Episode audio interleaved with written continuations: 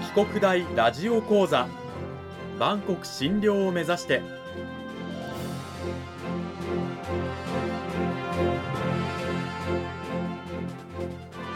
番組タイトルにあるバンコク診療とは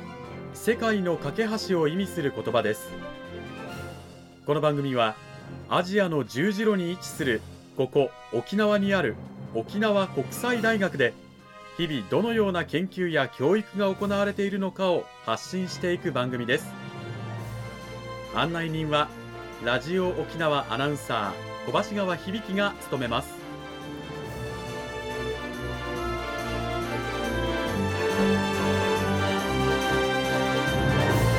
この番組は沖縄国際大学の提供でお送りします。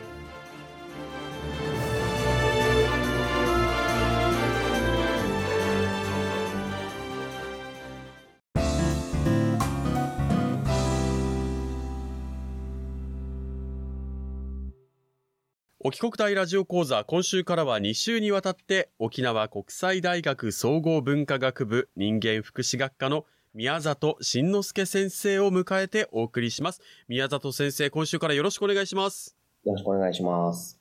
さて、まずですね、講義内容に入っていく前に、宮里先生、自己紹介もお願いいたします。はい。沖縄国際大学総合文化学部人間福祉学科のですね、心理カウンセリング専攻に、えー教員をしております、あの、宮里慎之介と申します。よろしくお願いします。よろしくお願いします。さて、そんな宮里先生をお迎えして、今週から2週にわたって講義タイトルは、放課後児童クラブにおける心理支援と。いうことなんですけれども、宮里先生は専門分野が臨床心理学や障害者、障害児心理学ということなんですけれども、先生はですね、あの、これまで児童クラブに関わってこられたというふうにですね、えー、伺っているんですが、まず、先生、どういった、まあ、形でですね、先生は児童クラブに関わることになったのか、その経緯からお伺いしてもよろしいでしょうか？はい。あの、私はですね、この9月ですね、から、あの、沖縄国際大学に、えー、着任したんですけれども、その前がですね、えー、鹿児島女子短期大学というですね、短期大学で教員をしておりまして、でそこであの、幼稚園の先生とかですね、保育士とか、あと認定子どもへの先生を目指している学生さんたちに、対してまあ、障害児保育とかですね、特別支援教育、保育とかっていう、まあ、授業を担当して、まあ、あの、発達障害についてのですね、ことをこう、いろいろとお話、授業の中でしていたということがありました。で、そんな中で、鹿児島市の方から、児童クラブのですね、支援員に対して、ちょっと研修会を開きたいということで、発達障害のことについてお話をしてほしいというお話がありまして、そこでまあ、あの、2時間程度の検証をしたんですが、そこで非常にこう、質問がですね、たくさん出まして、はい、うちにこういう子供がいるんだけど、どう対応したらいいのかっていう。で、その様子をですね、鹿児島市のその、まあ、市の偉い方っていうんですかね、が、まあ、ご覧になってて、まあ、ちょっと巡回指導みたいな形で、やっぱりこう、実際に子供とか現場を見てもらって、なんか、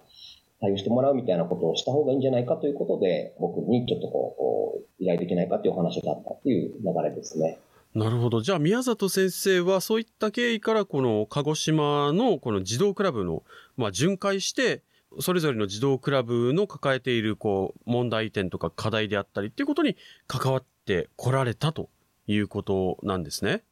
そうですね。はい、9年半ぐらいですかね。2024年から、はい、関わってました。実際あの、学童クラブ、児童クラブというところにね、いくつも関わってこられたと思うんですけども、その現場にいる子供たちというのは、えー、どういった様子だったんでしょうか？はい。まあ、本当にいろんなですね、子供たちが在籍しているんですが、やっぱりあの、日本科児童クラブはあくまでも福祉の施設ですので、基本的にはあの、まあ、両親が共働きでですね、小学校が終わった後に家に帰っても両親がいなくて、ちょっとこう面倒を見る人がいないというような小学生を対象にして、まあ、一定時間預かるというですね、施設になっています。うん、まあ、学童保育とかという言い方をですね、することもあるんですけども、で、まあ、そんな中で、まあ、基本的にやっぱりあの、両親ともですね、共働きですので、やっぱり貧困の家庭もあったりとかですね、うん。あの、まあ、お忙しいからかもわからないんですが、子供をあんまりこう、面倒見てくださって、まあ、十分ないのかなっていうような、あの、ご家庭だったりとか、まあ、そうでないもちろん家庭もたくさんあるんですけども、まあ、そういう中で、こう、やっぱ大人の気を引くためにいろんな、いわゆる、あまりこう、大人からすると良くないような行動をですね、取るような子供たちもいたりとか、まあ、本当に様々な子がいたかなと思いますね。はい。うんまあ、実に様々な家庭環境で育っている子供たちの集まりでもありますので、やっぱりこう、家庭環境、まあ、子供たち、児童が抱えている背景によって、いろんなタイプの子たちがいるということなんですよね。まあ、先生が特にその中でやっぱりこう、子供たちを見たり、その、子供たちの面倒を見る大人たちの相談を受けるやっぱりこう、そういったちょっと手のかかる子供たちを相手にするっていうようなことが多かったんでしょうか？そうですね。あの、僕がその巡回するときにですね、あの、事前に鹿児島市の方から、次行く児童クラブはこういうお子さんがいますっていうことで、事前に情報をですね、あの、もちろん名前伏せた状態でいただくわけなんです。で、そこでこう、上がってくる子供っていうのは、基本的には、あの、児童クラブの支援員が対応をどんな風にしたらいいかなっていうので、まあ、困っているケースだったりとかですね。で、まあ、基本的には、あの、発達障害の子供にどう対応したらいいかっていうことを、まあ、基本にある研修会みたいな形での実施だったからですね、うんあの、基本的に発達障害のお子さんについての相談を受けるというような形でした。なるほど。先生は、あの、基本的に、まあ、多かったのは、えー発達障害の子供たちをどう支援したら、支えたらいいのかというご相談だったということなんですが、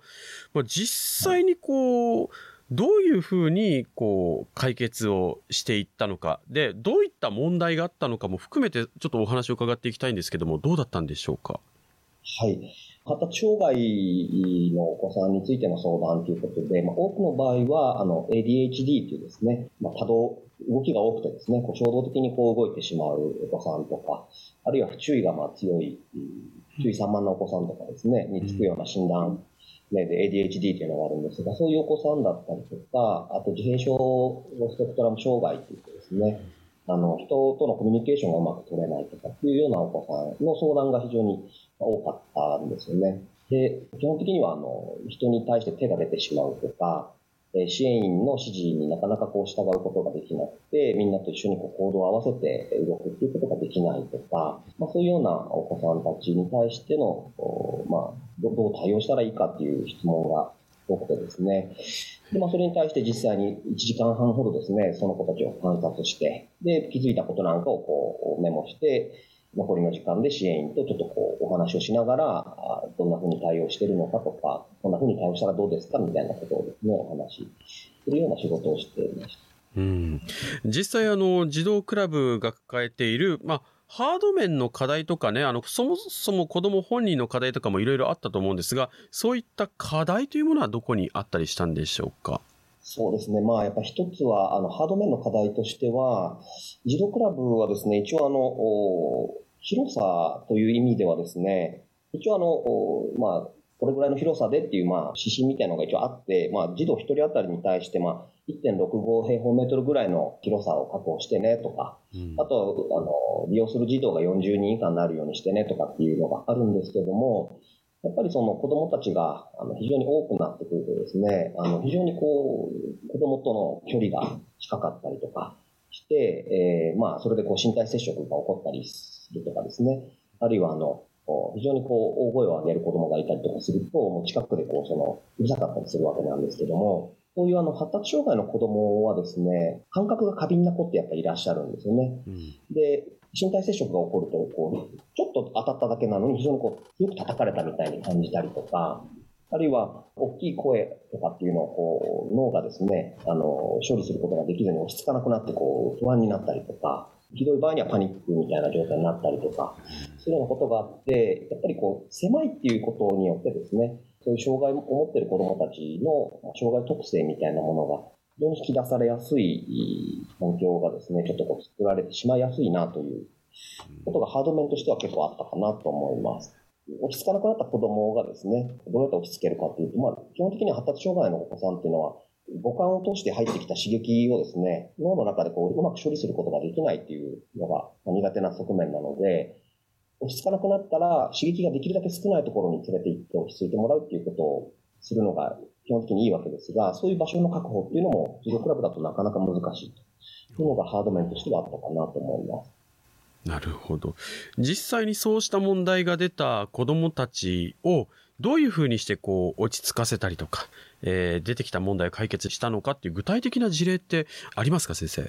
はい。ま、支援員の方々がどんなふうなこう工夫をしているのかとかですね、どんなふうなことで困ったかっていうのを、あの、研究したりとかっていうのを今してて、まだペーパーにできてない部分もあるんですけども、やっぱり一番、あの、に対してやられてたのが多かったのは、落ち着かなくなった子供をですね、あの、支援員が一人ついて、で、ちょっとこう、児童クラブから離れたところにですね、行って、刺激の少ないところで気持ちが落ち着くまで待ってから戻ってくるみたいな。対応すると割合、こう、気持ちを切り替えられたりとかっていうのが子供たちできたりするんですが、まあ、一方でですね、やっぱりあの、その子が落ち着くまで一人の支援員がもうくっついた状態になってしまって、えその分ですね、児童クラブの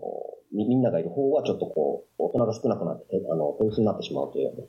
うな、こともあったりとかですね。なのでまあ、どこの部分をこう、やっぱり重視して介入していくかっていうところをですね、もう先生たちと話し合って、やっぱりこの子が落ち着かない状態でみんなで活動するとなるとやっぱ難しいっていう場合はやっぱりもう、ちょっと手薄になるかもしれないけど、やっぱ一人ついた方が一番いいですよねっていうようなお話をしたりとかですね。うん、はい。まあその、いる人数とかですね、子供たちの特徴とか、まあそういうあの、施設面のハード面の問題とかっていうのをこう、いろいろ総合的にみんなで考えながらですね、うん、あの、何が、まあ、ベターなのかっていうところをこう一緒に探っていくみたいな仕事だったかなと思います。まあ、こうした問題というのは、あの、